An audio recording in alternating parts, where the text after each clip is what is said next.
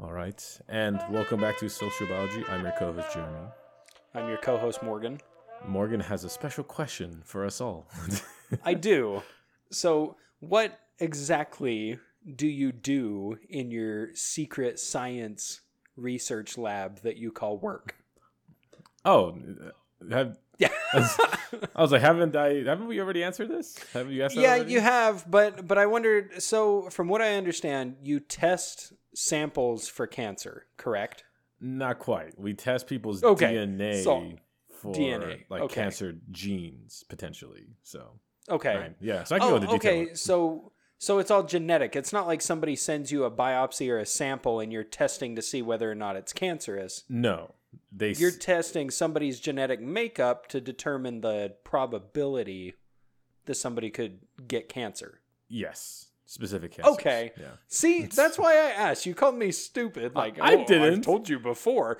See, I thought it was something completely different. because Because because I know somebody that this week they like a couple weeks ago they were like I've got a little bump on my lip that Oh, showed up out of nowhere. So they went to a dermatologist and he's like, "Yeah, I want to cut that thing off." And he was like, "Uh, I want a second opinion." And so they pulled another doctor in immediately and he was like, "Ooh, we got to cut that thing off." Yeah, that's And always the they- solution. yeah, they they sent it to get uh, a screen. I- Is that what it is? They screen it for cancer. Mm-hmm. Yeah, you can or say they that, yeah. Test it. Uh, See, that that's what my question is. Like, how do all these different things work? And yeah, it came back positive. So he's got to go uh, see a specialist to see, you know, what that actually entails. Maybe do they take a bigger screen of his face to see how deep it is, or like how does that how does that work?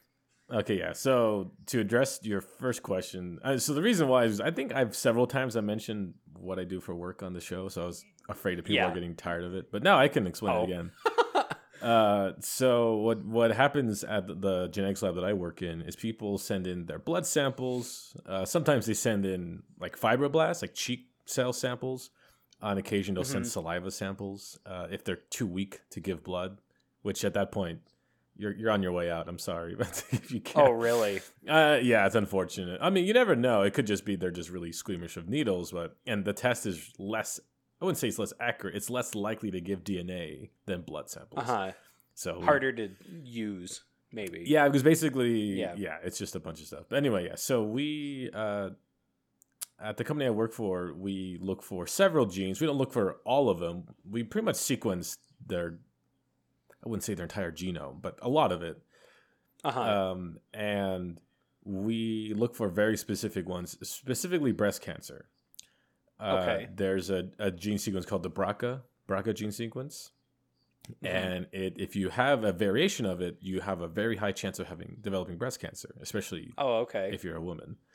now when we say very high chance are we talking like if that gene shows up it's what percentage likeliness that you could develop that Um, it's well, I, I mean, it depends. is that too specific Yeah, I think so. Yeah, I think. Well, basically, it's not like you have a higher. Well, I'm trying to. Yeah, it's really hard to. explain it in like i'm six No, no, no. Not like it's like it's too complicated for your teeny brain. It's just it's not straight. So basically, the percent. It's really hard to determine that because we don't know how many people in the world have this gene and how many of them Uh-huh. eventually get cancer. It's you know you'd have to take the DNA of pretty much everyone and you know sequence it. But what we Right. do know is that people with this gene, uh, it's called a proto-oncogene. It means that it is a gene that is very ready to be mutated into cancer. essentially, okay it's not. Okay. It doesn't mean you're going to get cancer, but if it, there is a mutation here, uh, it is very likely to develop cancer. As opposed to the other variants, if they get a mutation there, they probably they most likely won't. So if you do have this gene, there's like a- I think a fairly good chance that you will at least start to develop breast cancer, and if you don't catch it early enough, it could be very serious. okay that's Um, interesting Yeah, but again, it's not like oh, like there's a sixty or eighty percent or five percent. I don't know what the percentage is. It's probably Uh-huh. lower than you might expect, but yeah i could see it being lower than i would think but there is like it. I mean, if you look at cancer statistics, there's a very high chance that at some point in your life, especially if you live long enough, you will get a form of cancer. Uh-huh And if you have some of these genes, it's almost guaranteed it's going to be one of these cancers. So that makes sense uh, because you know That if, if you know if you're if you have weak points in your genetic makeup, those are the things that are most likely going to break first. Not always, but you know it happens. Mhm. Uh, and so what you're talking about is if you have a lump on your body. Uh, for for anyone, it's this is health general health advice. If there's a weird lump in your body that wasn't there, I don't know, like a few weeks or a year ago or whenever, how long it takes to grow, takes to grow, you should definitely get it checked out. Uh, especially because it could be skin cancer, and skin cancer is bad, which I, I mean, Okay. it's a very simple way of saying it. But the reason why a lot of people are concerned about skin cancer is one, it's readily you can see it a lot of times, like it's a lump or it's a discoloration or a mole starts growing weird. If you're Uh-huh. if you have a freckle or a mole that suddenly starts changing, it could be a sign it's cancerous. Uh, but be, since cancer cells, or sorry, since skin cells, uh, they divide, they multiply really quickly. It has a, it grows very fast, and it has a very high chance of getting into your bloodstream and metastasizing, which means it starts spreading to other organs and other parts of your body. And once it does that, it pretty much becomes impossible to fully eradicate. Oh, that's not good. Yeah, no. Uh, if uh, if you catch cancer late enough, depending on what kind it is, it could be like, oh yeah, it was skin cancer it was bone cancer, but now it's in your liver and your heart and your brain. Like it's it's really bad. So you want to get it before that happens. And, Okay, And skin and cancers have a really high chance of of doing that. So, having popped up a few weeks ago and it being caught, and, uh, should I be worried for this individual? Well, the I mean, I since they caught it is fine, but since it grew so quickly in a few weeks, it could be like a very fast, you know, uh, cancer. yeah, and it could have been a few weeks. It could have been a few months. I'm not exactly sure. I guess he really started to point it out a few weeks ago. Yeah. but I had to push him to go. I Oh, was like, dude, sure, yeah. you should go see somebody. And they're like, no, it'll go away on its own. I was like, Oh. no, it doesn't work that way. Some things do. This probably Yeah. won't. yeah. Uh, Uh, yeah, no, I mean, odds are he's going to be just fine. They caught it fairly early. Um, you know, first for all Yeah. they know, it wasn't like, oh yeah, I've had this, had old Benny on my lip for two years now. You know, that's yeah, it's been around long enough. You give it a name, exactly yeah. Uh, has a mind of its own. there's definitely stories of people. I mean, and not even, you know, if you live in a very uh, a developing country, that's it's bad luck because you know you have a lump on your arm, you can't. The local doctor probably doesn't know what to do with it, and you can't afford to go very far. But United States and other developing uh, or in like first world countries, quote unquote, uh, and even in rural areas, you find people who have cancer, or especially skin cancer, and they they've known about it for a long time, or they knew about this thing, and they never went to the doctor, and now they're dying. And they say, well, if you went to the doctor a year ago, you probably could have lived, but now it's it's just too late, you know. Oh, that's too bad. Yeah, there's even stories about people who, uh, if they have like a weird lump, they'll just like cut it off themselves, like with a knife or something. Yeah. and like technically that would help, but no, there's a very precise way of doing it. If you're not careful, if you don't remove or you don't do it in the right way, if you injure these cells, they'll literally spread into your blood because you've opened up the gateway for them, and now you've Oh made it gosh. way worse. So, Oh, that's awful. so you don't want That's to be like, I at can all. just ten thousand dollar surgery. I can cut it out myself. Like, no, you gotta. not good. Okay, so Uh, you said you said that you you look for these gene sequ- sequences that that lead to like breast cancer. Is that just the focus, or is that like the most common that goes through your lab? That's like the focus of it, but we also do other ones. There's other genes Uh-huh. that don't have as strong a correlation to other cancers, but they're still more likely. Like you could still identify it. Um, yeah, you can still identify. Again, we don't screen for all cancers. Uh, we don't Yeah. have that technology yet. That'd be great if we could. Uh, but we we do that. There's also like you know there's certain people or certain ethnicities that are higher chance for for cancer. Like uh, I've never even heard, but there's a it's, it's I wouldn't say it's not a race, an ethnicity, a people. The the Ashkenazi Okay. Jewish people. They're Okay. very specific. I think Eastern European. They have a very high chance of having breast cancer. Oh, really? Uh, pretty much, that if you if you realize you're Ashkenazi Jewish, that you pretty much like yeah, you'll get screened every year, and when we catch it, we'll let you know. Like it's the That's very- because of their gene pool. yeah, that's because for some reason they've developed uh, this yeah this specific Huh. genes. That's interesting. Uh, And and maybe this is a really dumb question, and it is totally dependent on demographics. But it, is there like a noticeable like statement of this is the most common cancer out there? I would say no because for certain areas and certain places there are more it likely ones than others. widely varies. Mhm. Yeah, like for example, in like United States and Europe, uh, colon cancer is way more common than in developing countries. Now, Oh, is that because we catch colon cancer? Mm, That's the hard part. Uh, you know, if you're is just, because McDonald's? is it because Oh, of our oh, diet? oh. And, there's a lot. Maybe there's we a, need to edit that. Gonna get sued. Oh no! But uh, if it's a um, speculation, I don't think it's uh, it's not slander. it's not slander. I think so. Yeah. If you're like, oh, it's a- Is it speculation? maybe. Anyways, anyways, Uh, but if you're like in a small village in South America, uh, are you going to catch colon cancer? Uh, probably not. They just like, oh yeah, he just died because he got real sick, and we don't know why. We're like, damn. So yeah, no, that's and the- damn it. and damn it, he just died. Uh-huh. Uh, and so it's really hard to make those kind of bold statements because you think or you would assume that skin cancer is fairly common, but the only reason why it's very common for us is because the majority of Europe and the United States is you know of a fair complexion, and you are more makes likely to get skin cancer there if you have that than not. Whereas like in Africa, since there's South America and, and a lot of parts of Asia, they have you know a lot more melanin, and they're less likely but not immune to skin cancer and so it's it's hard that way and that's a big problem in health actually and even in science in general but is a lot of the times we focus on studies here and Mhm. while it's useful here it's hard to kind of extrapolate that into everywhere you know Into all other demographics and places. and- yeah because you know 'cause the world varies so much. Exactly. And the world varies and like genetics vary and environments vary and Yeah. the recent so many different influences. exactly. And even our lifestyle, like the way we live now isn't the way we lived 100 years ago and that's not the way to live 200 Exactly. years ago. And so those things could factor in uh Yeah, things like that.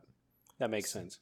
See, So- that wasn't such a dumb question. No, I it had wasn't. no I didn't- idea. I never I said had no it was a idea dumb what you did at work.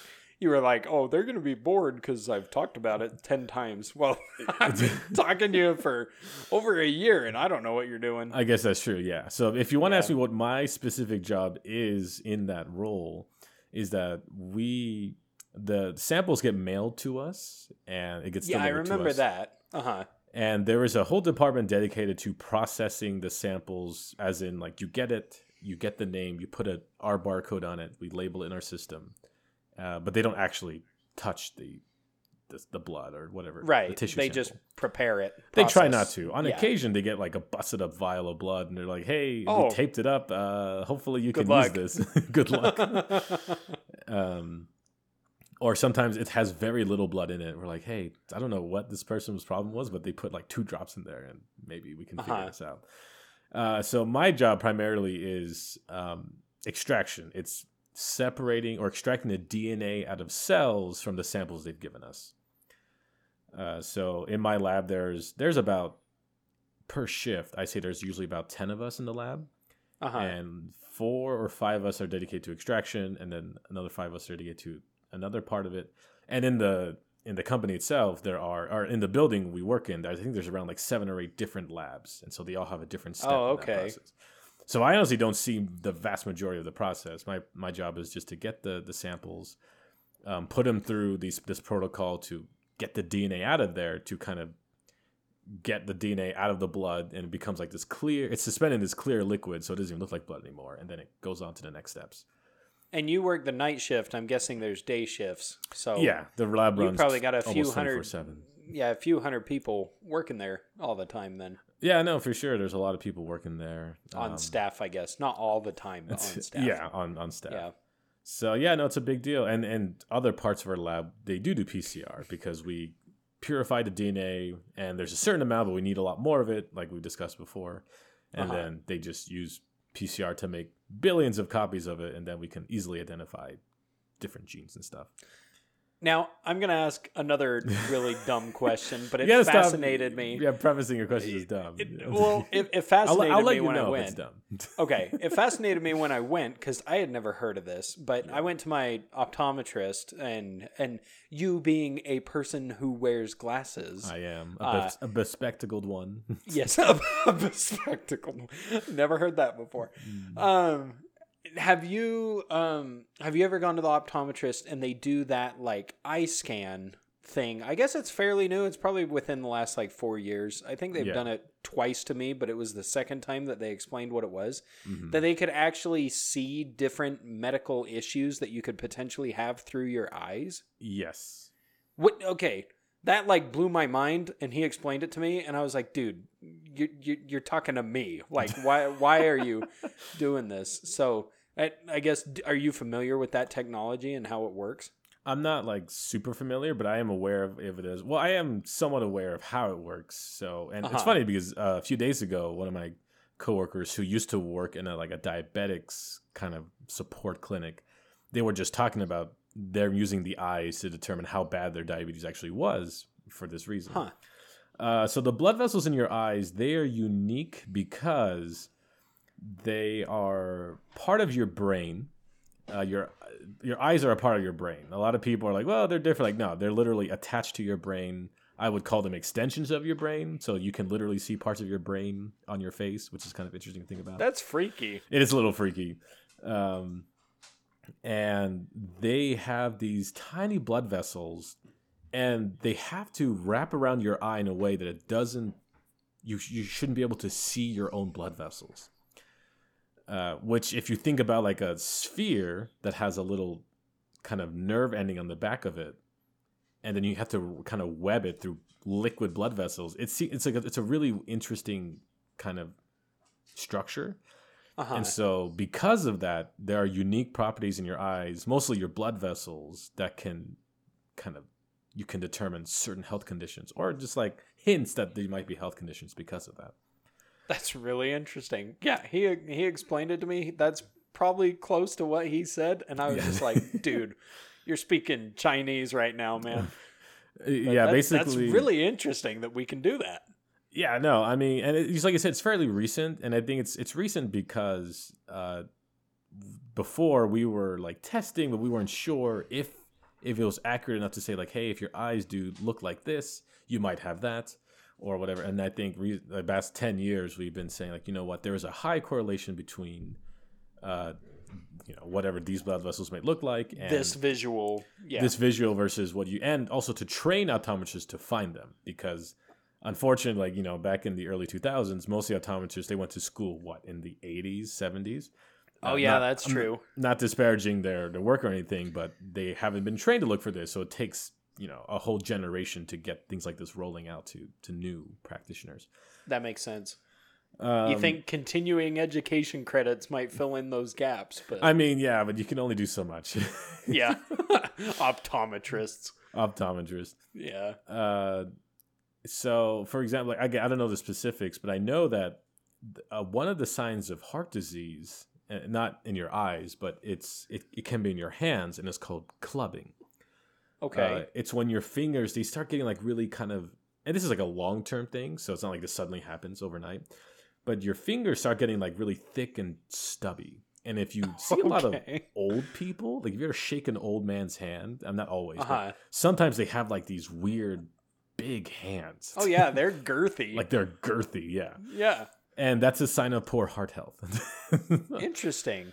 Uh, yeah, it's called clubbing. And basically, the end, sometimes it's more pronounced in others, especially with an X-ray, you can see it. But like the ends of their fingers, like even like I don't know if it's the bone structure itself or just the tissue around it, it gets kind of bulbous at the tip of the finger and kind of skinnier at the the base of it. Oh, that's weird. That sounds like something I don't want to Google. Uh, clubbing? Yeah, I It doesn't know, sound like- just, it doesn't look Like- gross. like your fingers that are enlarged at the tips. Oh yeah, but it's know, not like it's it's usually not like grotesque. It's not like apparent. It's barely noticeable Uh-huh, uh, in most cases. In fact, Okay. nor- normally doctors can't tell unless they feel your hand or they take an X-ray. um, I'm pretty, but I'm pretty sure if you Google it, you'll find some like extreme examples yeah. of like, oh yeah, this Yeah. guy has a he's a caveman. He's got a club for a hand. Yeah. Like, Screw Google. I'm not gonna do it. Um, but yeah, so basically, oh yeah, picture. No, the pictures aren't No, that no, bad. no, yeah, no, I'm not gonna do it. Oh, the You toes. do that for me. Oh. No. They look like frog hands sometimes. if they get real bad. I'm sorry. Oh Anyway. gosh. Uh-huh. Anyways.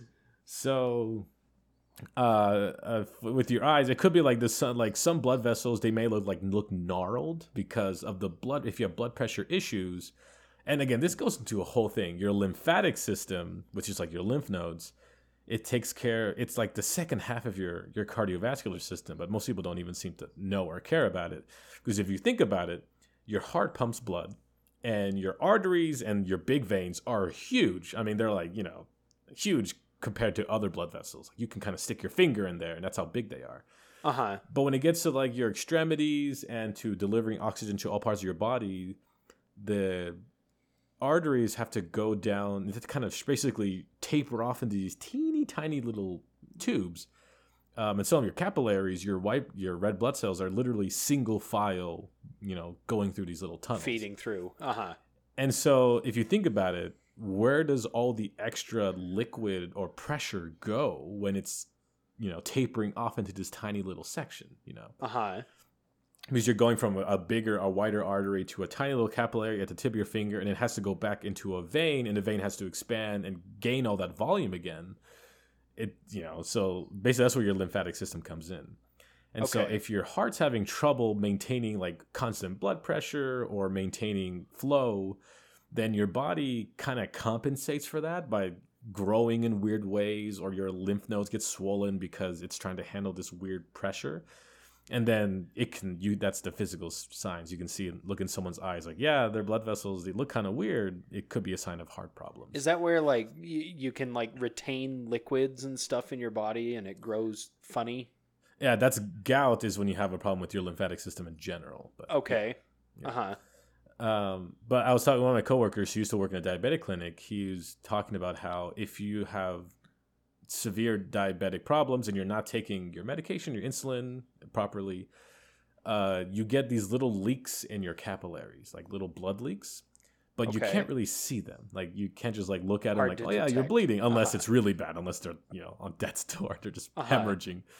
And so they they pretty much put a fluorescent fluid in their blood, and then they look in their eyes because in one of these places they'll see their eyes will start kind of Oh. cloudy because there's a little kind of capillary leaks of blood.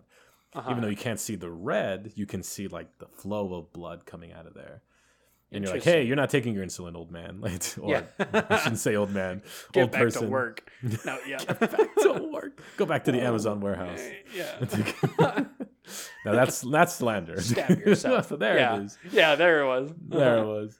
Um, and so yeah, no, it's really fascinating because sometimes it doesn't seem intuitive, like looking into someone's eyes to determine a heart or a diabetic condition. But eh, Yeah. sometimes it works. It happens. That's pretty neat. That's pretty cool.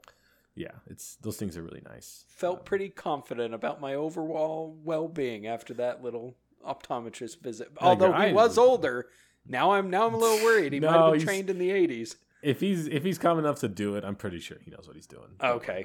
Yeah. I mean, no, optometrists smart. now they're probably they probably graduated what in maybe the 90s. I don't know. He was probably like 60 years old. So Yeah, you- I mean, how young do you think optometrists are? When they graduate, they're probably around 30. So probably, yeah. Okay. Yeah. Maybe. it's okay. Yeah. I'll be okay. I'll find a You'll younger optometrist. A I'm gonna I'm gonna have an age bias against my optometrist now. Oh, there's. Uh. I mean, and this is not like glacier topic, but there's definitely a problem in the workforce where technology, especially computer technology, is advancing very quickly. That you have someone that's 40, and even though they are able-bodied and everything, they're not as up to date, and so it's harder for them to find work because they, they're not as used to technology as they used to be. You know, Yeah. That's tricky.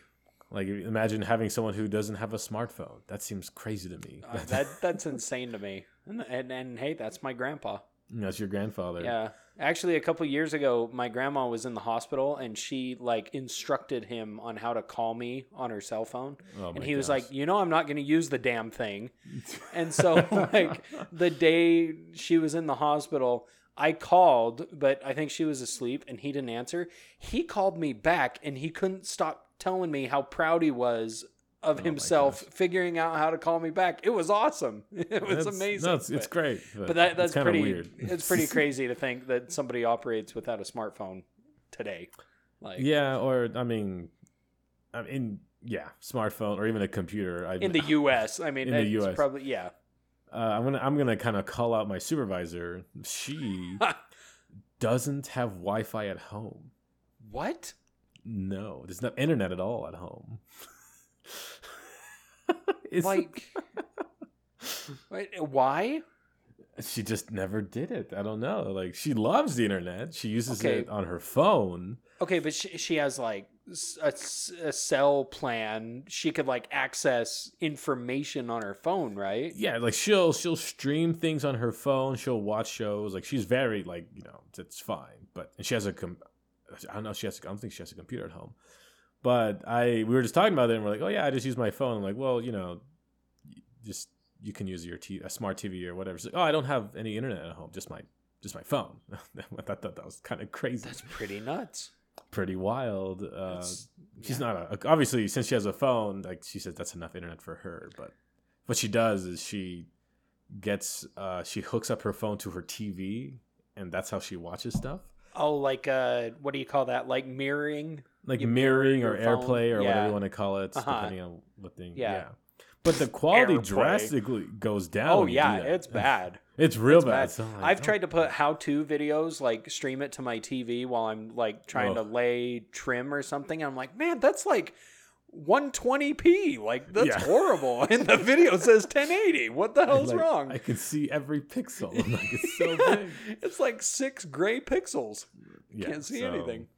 But yeah, people weird live these weirdish lives, and sometimes I I I found really old people who they're amazing with technology. They're like a genius with it. I'm like, wow, like you, you're just good at it. I guess you know who knows. Yeah. Yeah, that's pretty funny.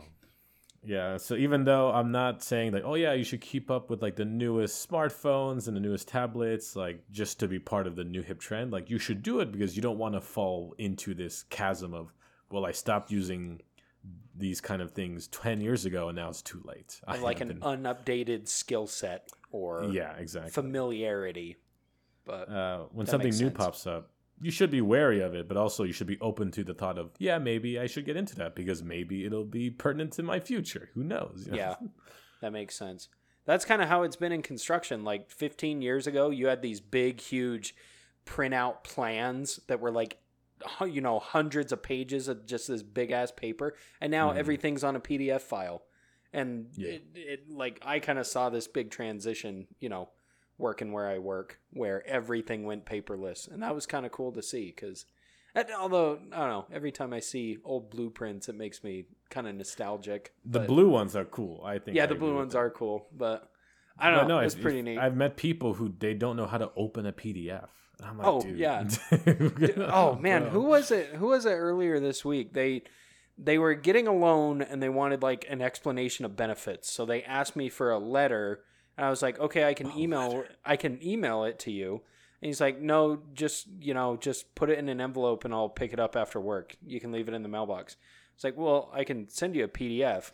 Yeah, it's and, easy. And he said he was like, "Is that something that I open on my computer?" Is like I was like, "Oh shit, dude! Let me print this I'm off sorry, for you." sir.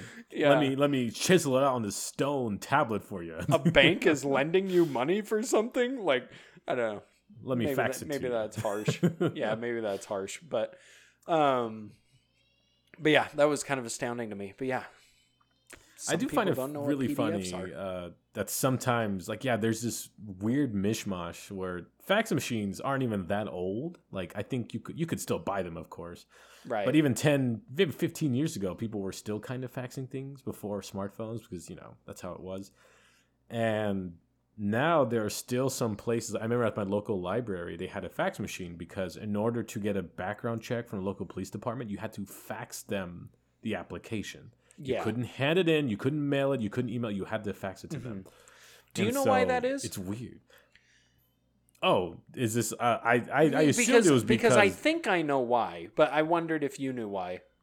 like, the reason why I assumed it was is that no one bothered to to change what the way they did things for like Okay. twenty years. That's what I thought for a long time. I could be wrong on this, but there's a lot of stuff like when we when we send in applications for payment and we request things that are called lien waivers that basically waives our right to hold any portion of our work once it's been paid for. Oh yeah, you remember telling me about yeah, that. some of this stuff you have to fax because it contains like hypersensitive information, either banking info or personal info.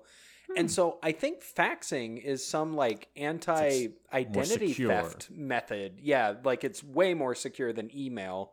Um, and I maybe it's that. more secure than just handing the paper in. Like you just I've I've never used a fax machine, but we have we have a website. We pay ten bucks a month, and you just It'll type in for yeah, you. you type in the phone number and you upload the scan. Maybe that defeats the purpose of the whole security of a fax, but uh, Maybe, but, that- maybe. but that's what we use. And yeah, it's pretty rare that we send fax, but I th- I think that's what it's for.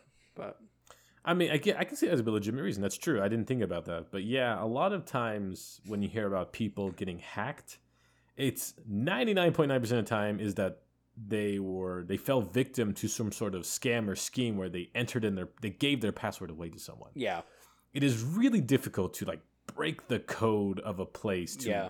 get data.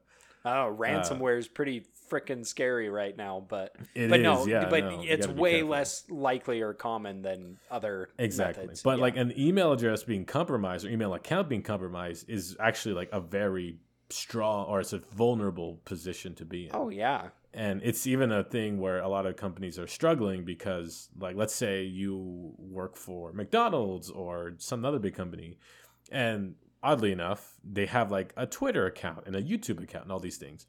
And for these accounts, it needs to be linked to an email address. hmm And so you have to have an email address that you have to decide how many people can access this email address and if they get fired or they quit, do we change the password? And if we do, like it's really weird. It seems like it's a, it's it's I wouldn't say it's outdated, but it's very much not built for big corporations. yeah, it Uh, does and feel kind of weird. It is kind of weird, and that's why Less sometimes you'll get them. someone a business tweeting something like, "Oh, yeah, uh, sorry, that was my I thought this was my personal Twitter. I accidentally tweeted, Oops, you know, you're fired. Yeah, my, my mammogram results too. The you know, HP, all the people out there for whatever you know, it, it all, the, all of a sudden you get a Wendy's dick pic and you're like, oh yeah. shit. well, damn, was- Wendy, Yeah. take me out to dinner first. Not to Wendy's, they're slow as hell. yeah, not Take me Wendy's. somewhere else, but. Uh, although I do enjoy Wendy's, it is. I. I do too, but like in the last few years, they have gotten dreadfully slow. Maybe it's just the Wendy's near you. No, I don't know. I don't know. I mean, when you say it last few years, do you mean since the pandemic? Because that no, makes I, th- sense. I think it's since like Chick Fil A started popping up everywhere, and you you're in a line of like thirty cars, but you still get your food within two minutes.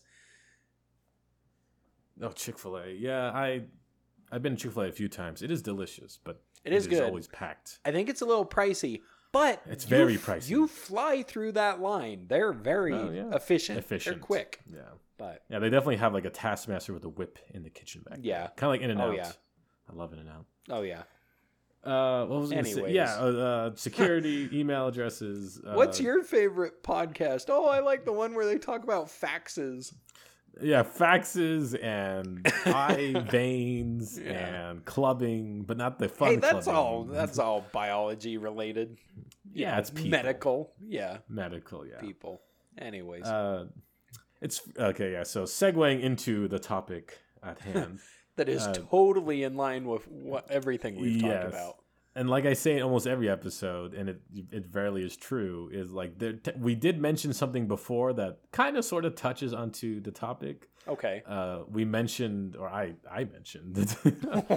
uh, I don't bring much to the table, so nah, you know, you just uh, moving on. Okay. uh, I mentioned how like in it's hard because re- when you do a study, uh, we there's a, a very strong bias towards you know developed nations, United Yeah. States, Japan, Australia, Europe, those places. right. Uh, and so the topic I want to talk about is very simple, and it's chocolate. Oh, Mm, chocolate. sweet. awesome. chocolate is probably my favorite thing to consume except cheese. It's Okay. delicious. Th- th- those are two very different things, but I mean, they technically have both dairy in them, so. I guess that that makes sense. will. Yeah. Uh, but chocolate, for people who aren't aware, is magic. I remember this being mentioned last time. yeah, and that's why I brought it up this time. components of it. Uh huh. So basically, chocolate is a plant. It's only found in Central and South America, although I'm not too sure. It might have been exported to Africa to grow there and maybe some parts of Southeastern Asia. Who knows? Okay. Uh, but it, it's native to here. And I meant I remember we I talked about cheese a while ago, like how the origins of cheese you can kind of tell how it could have accidentally been invented. Right. You know, like you get the cow stomach and it has these enzymes, and of course they didn't know that, but it made cheese, whatever. Chocolate has like the opposite effect. There are like these weirdly specific and complex steps, and you're just wondering how did they even start to do that? I wonder that with a lot of things, but but go on. Yeah, yeah. So, uh, well, I mean, not to disparage the the indigenous people who lived here, but the Europeans when they came here, uh, the people here they had already basically refined chocolate, kind of into how we see it now. They're not really a little bit. It's more like Uh-huh. a drink. But they, they they pretty much did ninety percent of the work, and the Europeans were like, "Oh, we can add these things to it and make it sweet and like a bar." But so yeah, it's it's not like there was a huge undertaking to do this. It was kind of Uh-huh. already figured out when the, the, Full credit the Spanish conquistadors Uh-huh, came yeah. and stole it from them. hey, I bet Uh, they claim it. Oh yeah, they do. Them so- Spaniards. Uh, the if you ever see, I don't know if you ever seen a cocoa tree, but like the I haven't. cocoa. Oh, oh, really? Am I gonna freak out if I Google it? no, no, no. It looks fine. Is that Um, cacao tree? It's like cacao. Yeah, I've always said cocoa. I whatever. know. It's cow cow, whatever you want to call it. Okay. Uh, it looks like it, it doesn't look too crazy, but the the the I want to say I was gonna say The, the nut. the nuts that come off this thing are huge. it is weird looking. Yeah, they're really big. They kind of they're kind of bulbous. They kind of look like elongated coconuts in a weird way. Like they can be greenish, they can be kind of brown. Mhm. Um, and if you These all open look them Up, oh, there. Yeah, the some of them are kinda yellowish. There's green ones. Yeah. Uh-huh. there are all sorts of different colors. Uh, and if you open them up, there are these like white, oily kind of fruits that are inside of there. Uh-huh. Uh, it kind of it almost looks like butter that's almost melted. It's kind of shiny, Uh-huh. and that's cocoa butter. This kind of looks like garlic almost. Yeah, it kind of looks like, like, like kind in, of sh- they're like shallots of garlic almost. yeah, like they're kind of almost translucent. Like they're kind of Yeah. they're pretty yeah. And Oh, that's what cool. you I was saying you can just look at a video like how you them all. and how you turn cocoa into it. So you kind of warm it up. You melt all this cocoa butter. You don't want to throw it away because it's delicious. But then there's like these beans in there, and these beans are they're literally like beans. Like they're they're hard and they're dry and they're they're not sweet. Like they're extremely bitter if you try Uh-huh. to eat them. Basically like coffee beans. And so you have to like mash up the cocoa. Well, you have to roast them. Sorry, you have to roast the cocoa, and then you have to kind of deshell them, and then you have to mush them into a powder, and then usually they add the cocoa butter back into it, and you put like sugar, and you know you do like this weird fermentation kind of process. And in the end, if oh sorry, if you didn't put sugar or any kind of cream in there, you get like this extremely bitter thing. Like And is that what a hundred percent cacao is? Cocoa. I'm gonna say cocoa. I can't say yeah, cacao. yeah, don't say cacao. I Yeah. think cocoa. It's fine. It's technically cacao, cocoa, whatever. So yeah, basically, when you get like baking cocoa, Uh huh. like the powder stuff, that's basically unrefined, just straight up roasted and then mushed up cocoa Uh-huh. beans. And if you ever were a little kid like me, like, oh, this is chocolate. Chocolate is delicious, and you take a little taste of it, it tastes horrendous. Yeah, Like, it's, just awful. absurdly. Atrocious. Uh, and so the the the people who lived in these areas, rather than you know, they went through this whole process. Which again, if you tried to nibble on this bean on its own, I wouldn't find it tasty. Uh huh. And so why they kept like experimenting and kept trying to make something good out of it is a miracle to me because it doesn't make any damn That's sense. astounding. yeah. They It's must like, have been this- really bored and had nothing else to do. That's probably exactly what happened. Yeah. well, uh, interesting kind of a side note. So I think that one of the theories is that uh, cocoa beans has they have caffeine in them, Uh huh. and chocolate or there's a lot of components in cocoa that are poisonous towards mammals, like uh, primates, and I think humans are one of the very few mammals that can safely eat large quantities of cocoa. Uh huh. Uh, like you know, like you, everyone knows or everyone should know, you don't give chocolate to a dog. Uh, technically, the same is for cats. Cats can take it a little better, but uh, cats aren't as attracted to sweet things, so they're a lot less likely to just eat To eat it. Yeah. Dogs are Whereas idiot, dogs- and they'll eat. Yeah, they dogs eat don't- anything. they'll lick uh, engine coolant because Yeah. it's sweet. Like it's it's, it's ridiculous. Idiots. it's true. Oh. It's literally true. Yeah. Yeah. Um, you got to be careful with that. So most mammals can't, and so it could be that because insects couldn't really eat it because of the caffeine, and then most mammals, like uh, I don't know if I don't know if there's a lot of apes or primates that are resistant to cocoa or whatever. Uh-huh. But maybe it was like, hey, nothing is eating this thing. Maybe we should eat this thing. Yeah, let's give it a go. Yeah, let's give it a go. Usually you know, that's like, a sign that someone would kill you, but let's try it. Let's go ahead. How you know, feeling, they had- Bill? they had thousands of years, so they probably, you know, one guy ate some. He's like, "Hey, this doesn't taste good," but I didn't die, and they're like, "Hey, more food, right?" Like, Hey. mm, hey.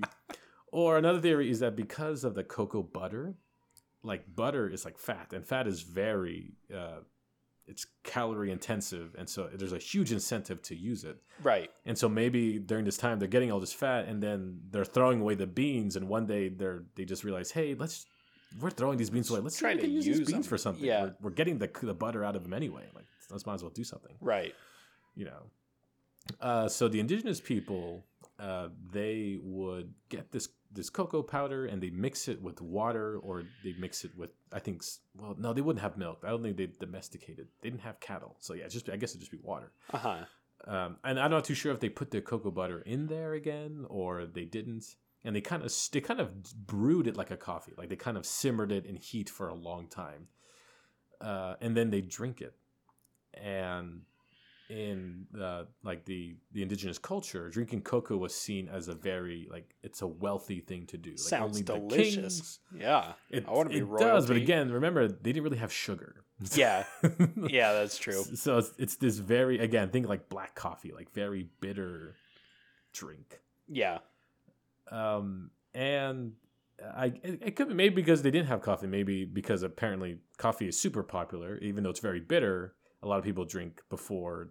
Uh, we've been drinking coffee as humans for a long time before we even had readily access uh, to sugar and cream.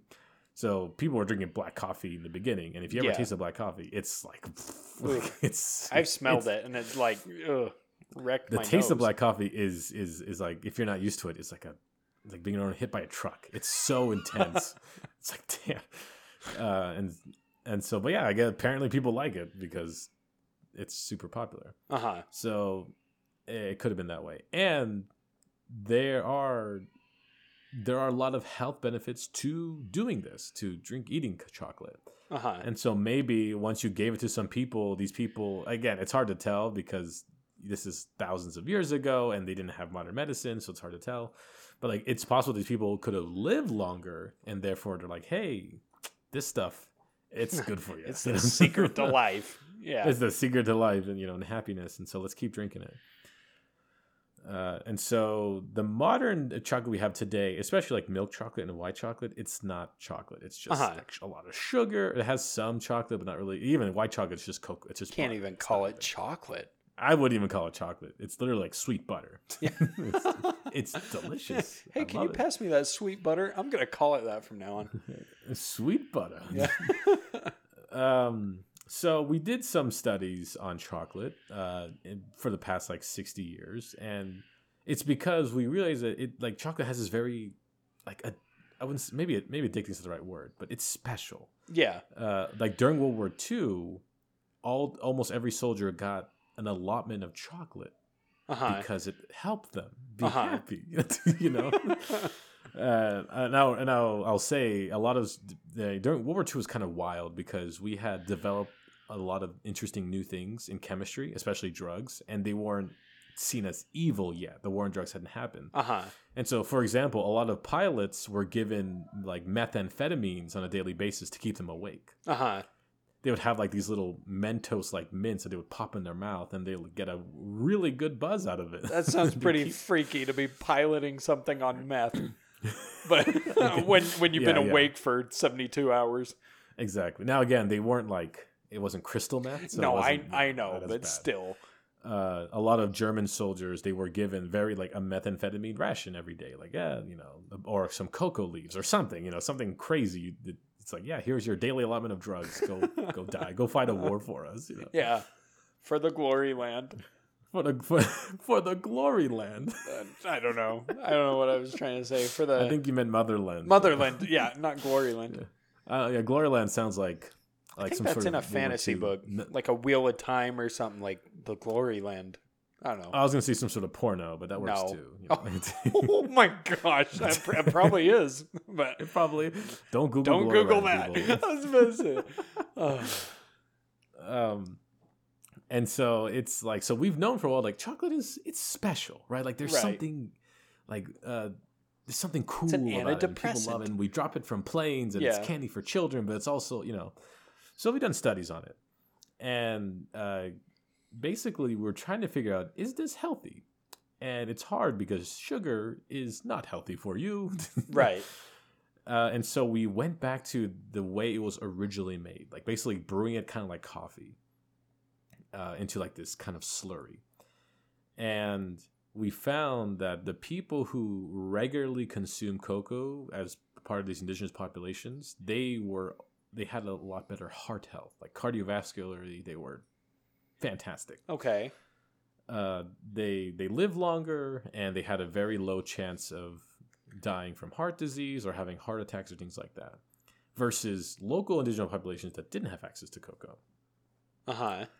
Uh, and with these studies it's always hard to to root out bias but because we the, the bias wasn't as strong because again we're not looking at european populations or they didn't have access to modern medicine um, because let's say you do the study in the United States, people who eat chocolate regularly are more likely to be wealthier and therefore have access to health care and therefore have access to healthier foods. And so they'll That live makes longer, sense. Mhm. even if it's not the chocolate, Yeah. just because they're, you know, it's like a S- sign. some bias there, but Yeah, you know, it's like the thing, you know, there's there's a lot of that. Like, well, if you eat caviar, you're more likely to live longer. Like, well, yeah, if you can afford caviar, you can afford, you know, Yeah. you know, to have decent healthcare. So, yeah, that makes but sense. and we're in these in these kind of remote places, those biases don't really exist, and so we're like, huh, it must. We're wondering if it's the cocoa, and so we Uh-huh. did a bunch of studies, uh, and pretty much we did the same thing in Southeast Asia, some places in Africa where they grow cocoa, they've exported it, and we see the similar trend,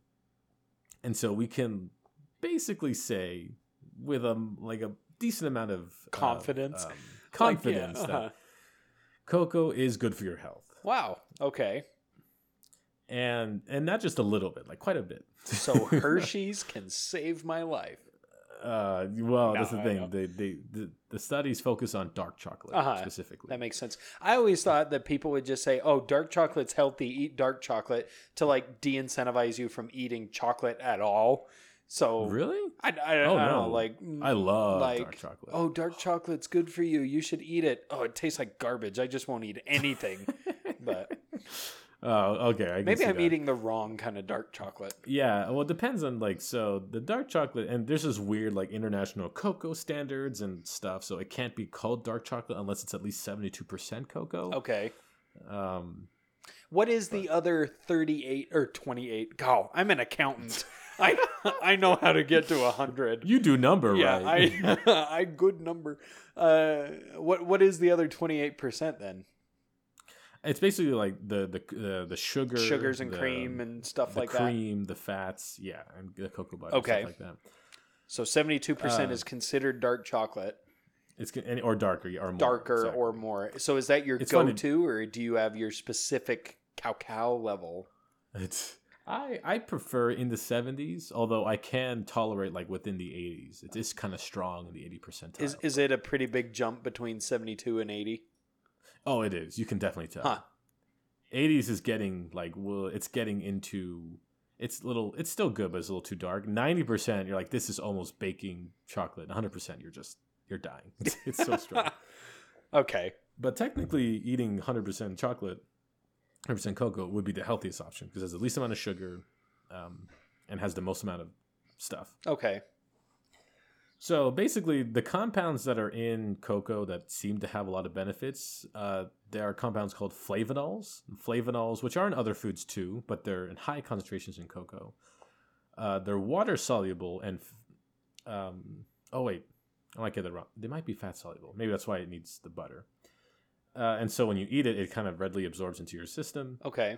And it has uh, quite a few health benefits. One thing that it does, uh, flavonols, they seem to do is they seem to relax your blood vessels and reduce the damage from high blood pressure. Huh. Interesting. Uh, and prolonged exposure makes this effect permanent, which is really nice. so you don't have to keep eating it to get the benefit. Like it Yeah. keeps, it stays.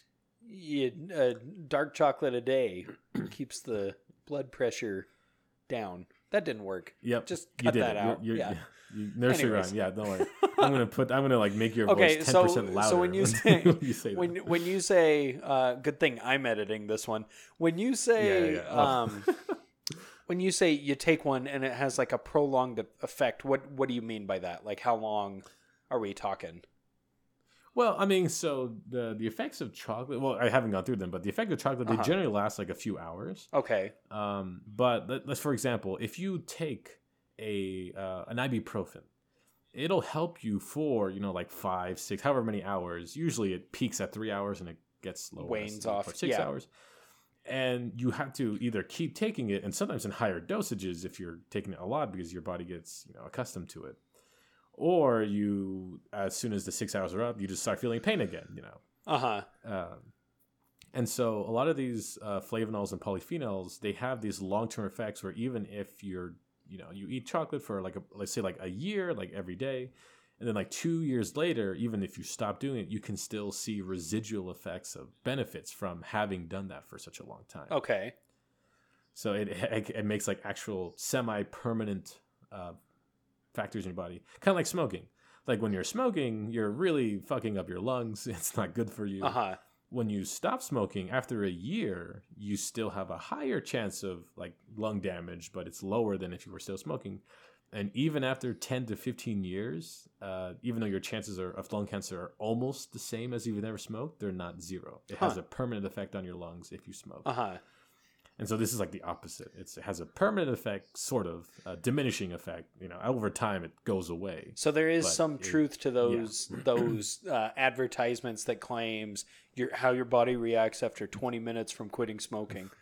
Oh yeah, that's definitely true. Really? Okay, because I'm like, freak, man. If you're a smoker, just wait 20 minutes. Like, I, No, I yeah. don't know, but Well, after after 20 minutes, like your blood pressure returns to quote unquote normal, Uh-huh. but long term heart health returns to normal after like 10 years. yeah, that makes sense. That makes sense. But I always, You know, I always like if- wondered how accurate those statements were. But I mean, it's different per person, Yeah. but that, for the most part, they're accurate. okay, It's kind of thing. Uh, I mean, the same thing with like going out in the sun. Like if you're in the sun for a long time, you could be in your 20s and 30s, and you went out sunbathing every day, and you don't get cancer. But when you're 60, you get skin cancer, Uh-huh. and you maybe wouldn't have gotten it if you protected your skin. well, this ginger ain't like doing that. no sunbathing. Let me just tell you now. No. Yeah. those freckles don't do much. no, they multiply. yeah, they just pop up. Yeah. Um, and so yeah, so basically there are a group of they're called polyphenols in chocolate, and fla- flavonols are a part of this group. Okay. But we've done a lot of studies, and again, a lot of foods have these, but chocolate seems to have an unusually high amount of them. Uh, they do a lot of different health benefits to you, uh, mostly to your heart, but also to like your digestive system. Uh, they seem to kind of reduce inflammation, which for the longest time, for like the past five years, maybe more, there's been this huge thing I've noticed like in health circles, like reducing inflammation, which never made sense to me because like I'm not inflamed all the time. Uh huh. You know, like I'm not swollen. Right. Doesn't seem like Uh, a and- common issue for you. Yeah. Uh huh. Like I guess if you have like arthritis or if you, you know, have IBS, whatever, that kind of makes sense. But basically when they say reduces inflammation, it kind of they're kind of implying that it reduces like negative uh immune system responses to certain things. Okay. Uh, so it makes your yeah it kind of regulates uh, inflammation to because inflammation is linked with like higher chances of cancer, Uh-huh. higher chances of diabetes, like chronic inflammation. Right. Like if you break your ankle and you're swollen, you're not going to get well, you could. You're not probably not going to get diabetes from that. Yeah. but if you're like your intestines are inflamed 20% of your day, then yeah, that could cause that makes sense. Yeah.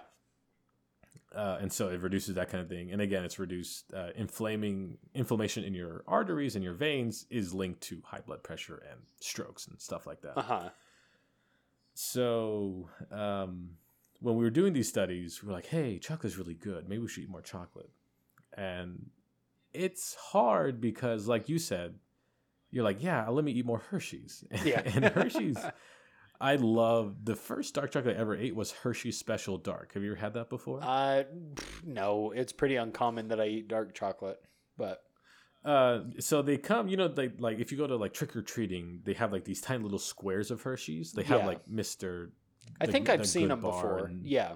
Yeah, the special dark is fifty-two or fifty-three percent cocoa, and so it's not dark dark chocolate. Uh-huh. But Hershey's normally has like twenty to thirty percent, so it's twice as much as the other. yeah, one. it's normal. uh, but it's still like not. It's not recommended you eat a lot of that because it still Yeah, has a lot of sugar. You cannot consider so- it dark. But No, you can't. So if your doctor just says, "Hey, you should eat more chocolate," uh, and they say, "Hey, dark chocolate," and knowing the average human being on the planet, they're gonna maybe eat dark chocolate, and they maybe won't like it, maybe they will, and they're like, eh, "I'm not gonna go for it." Like, well, doctors eat more chocolate. Let me just get a Hershey's bar, and they'll start eating more candy, Uh-huh. or, or they'll they'll eat like a Snickers bar. Like this has chocolate. Like, doctor's no, like, orders. yeah. exactly and so i think that's the main reason why uh, for the longest time we're like hey it doesn't like just just stay away from Just candy. don't. Just, avoiding sugar is more important than eating chocolate Yeah. you know that makes sense. uh, so but yeah if you do people who do eat regularly eat dark chocolate they seem to have this kind of protection against again you're not immune you can be obese and eat a pound of dark chocolate a day which i don't recommend and fixed. you'll just die Like, Yeah. you'll just die immediately from that That makes sense. uh, besides those like cardiovascular and intestinal things, chocolate has a big effect on your brain. Okay. Uh, it does. Now, again, we're not completely sure why this is. It could be some of the, most likely it is the components in chocolate. For the longest time, we just thought like, hey, eating something sweet and buttery Made makes you your brain feel happy. happier. Yeah, exactly. But the same effect doesn't apply to other sweet and buttery foods. Okay. And so, like, like eating a tub of frosting doesn't induce this effect. that just So makes you question how you got to this point in your life.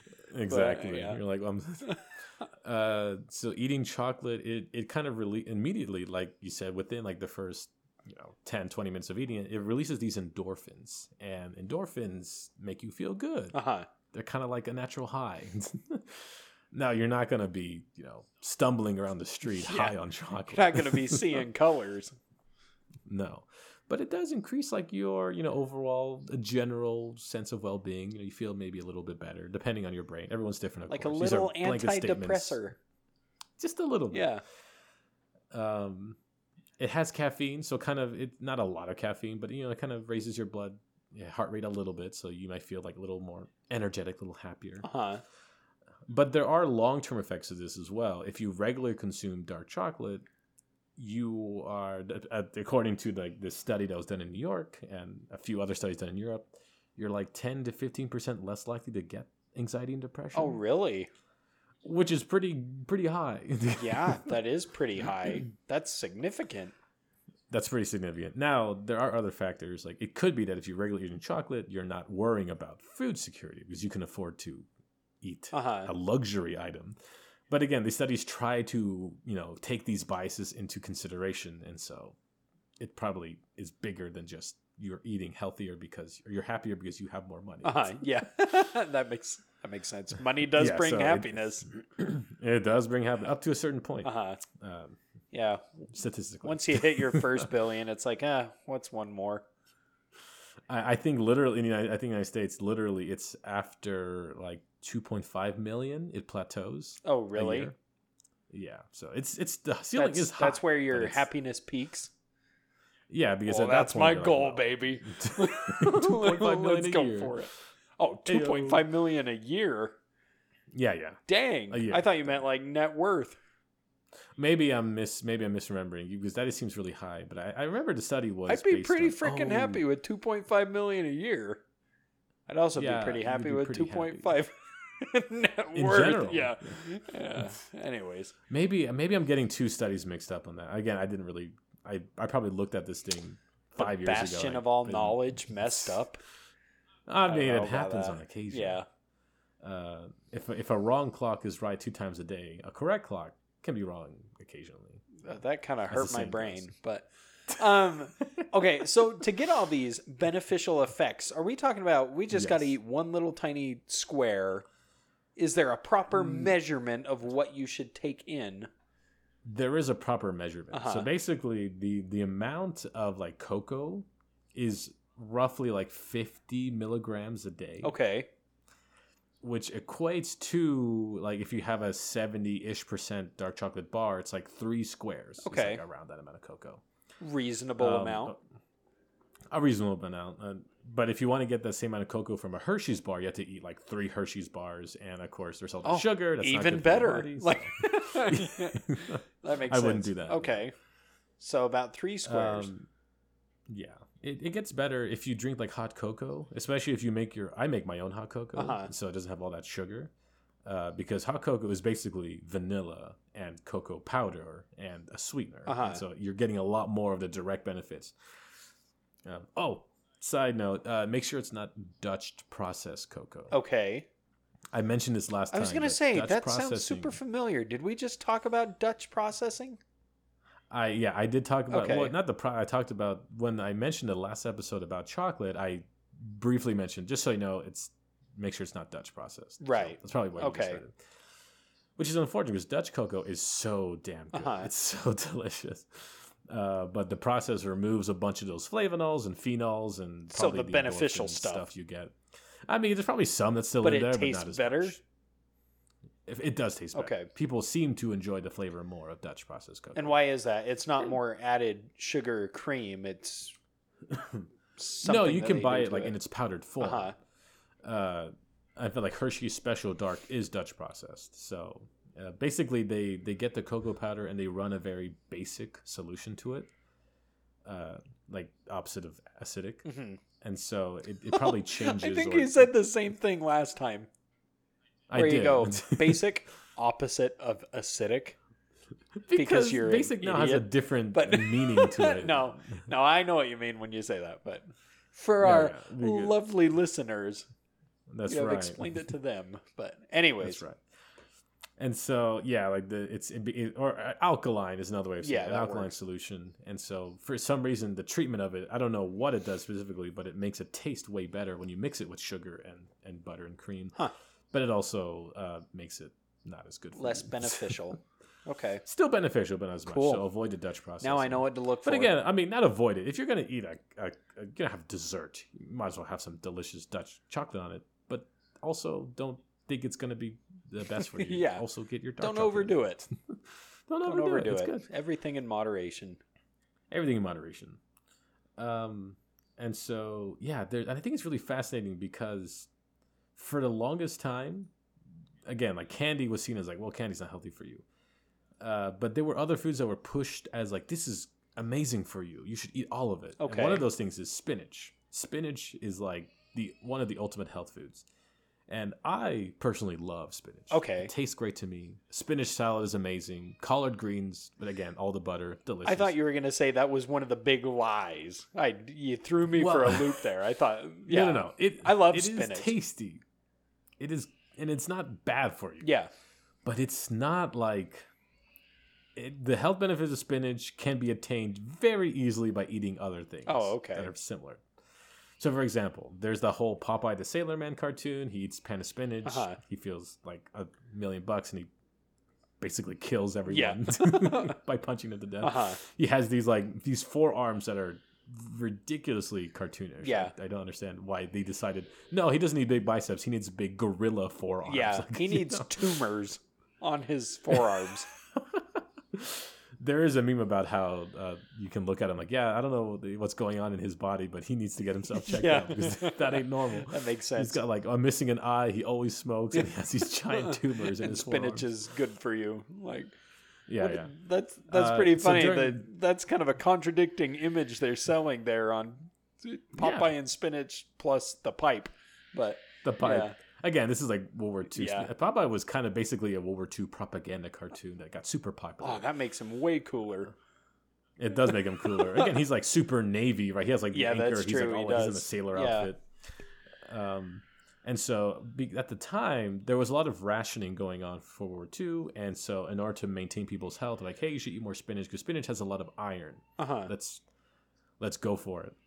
And part of that is because the uh, there was a study that came out about how much iron was in spinach, and they forgot to place a decimal place in the right position. Oh, really? So it had 10 times less iron than they think it did. Yeah, that doesn't sound drastic or anything.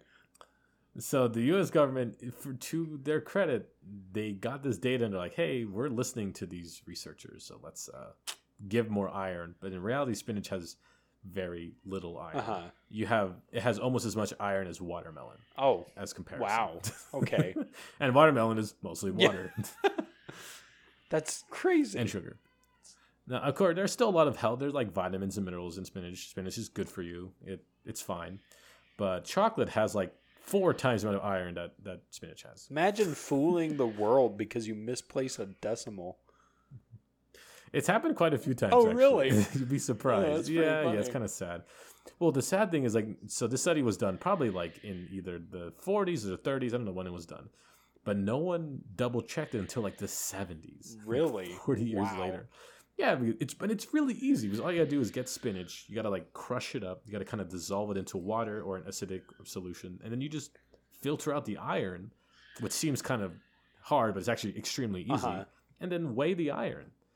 And so it takes like a day. you know, it takes like less than a few thought to hours to, do it. it. Oh, Uh, and so in the 70s, like, hey, actually, yeah, we are pretty sure that they misplaced decimal because we got a similar number, but it's 10 times less. that's So- that's pretty funny. Oh, well. Um, chocolate has a lot of fiber. Fiber is really good for you. Um, cocoa has a lot of good fiber.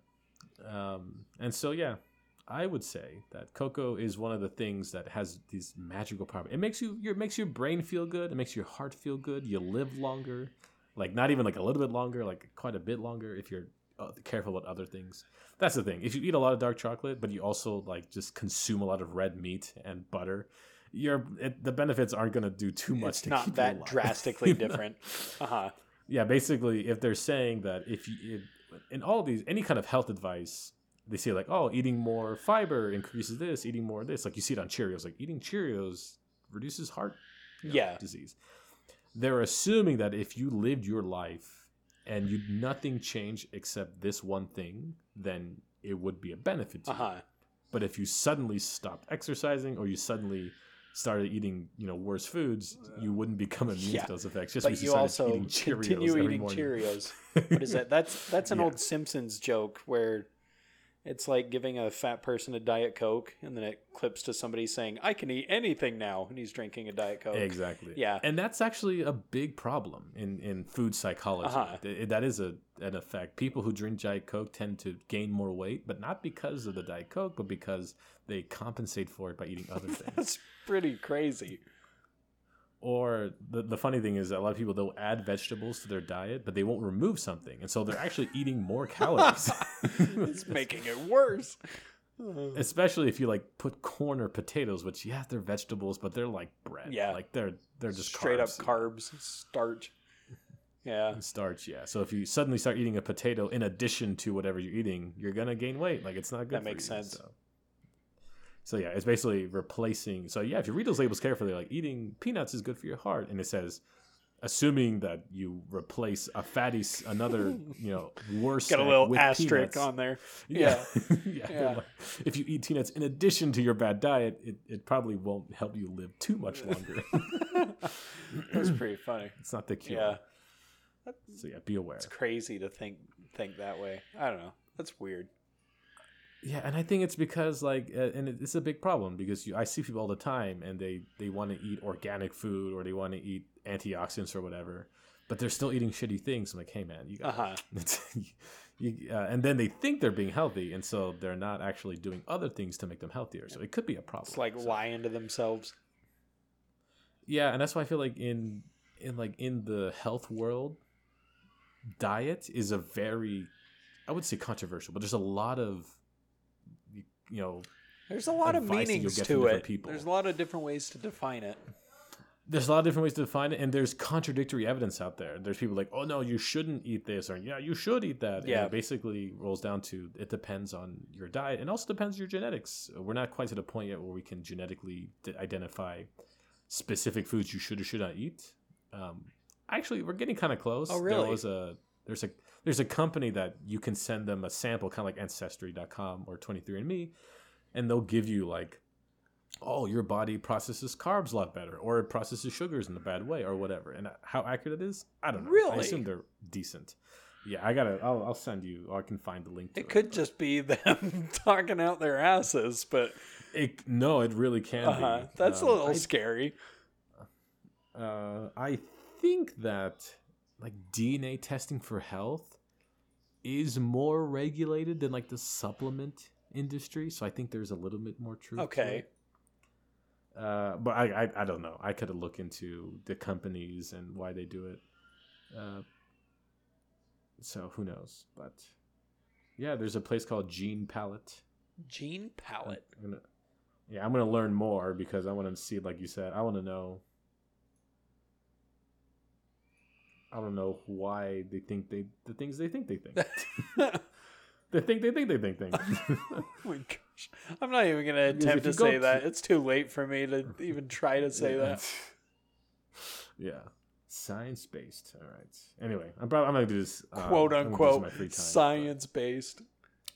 Yeah, I mean, you never know. It could be that it's really. And again, we're learning more about genetics every day. But Yeah, one day we can that. Have a baby that's born and like okay they're going to be allergic to these things. You shouldn't feed this thing cauliflower because he'll die and you know he'll make sure he gets vitamin b because he has a propensity to not absorb it as much. Wow. that could be that could be yeah that'd Be, be, a great pretty if can do that, cool reality. for sure. I mean it's not too far away. I feel like we're getting sort of close to that. We'll see. Personalized medicine. I can do a whole topic on that. That's really fun. have you ever heard of that personalized No. medicine oh, okay Uh-uh. Well, yeah. There we go. Next time. Next time. Here we go. Social biology. Next time. Good enough cliffhanger. Yeah, it'll be fun. it'll tantalize them until next week. Yes, I have been tantalized. Don't, don't say that.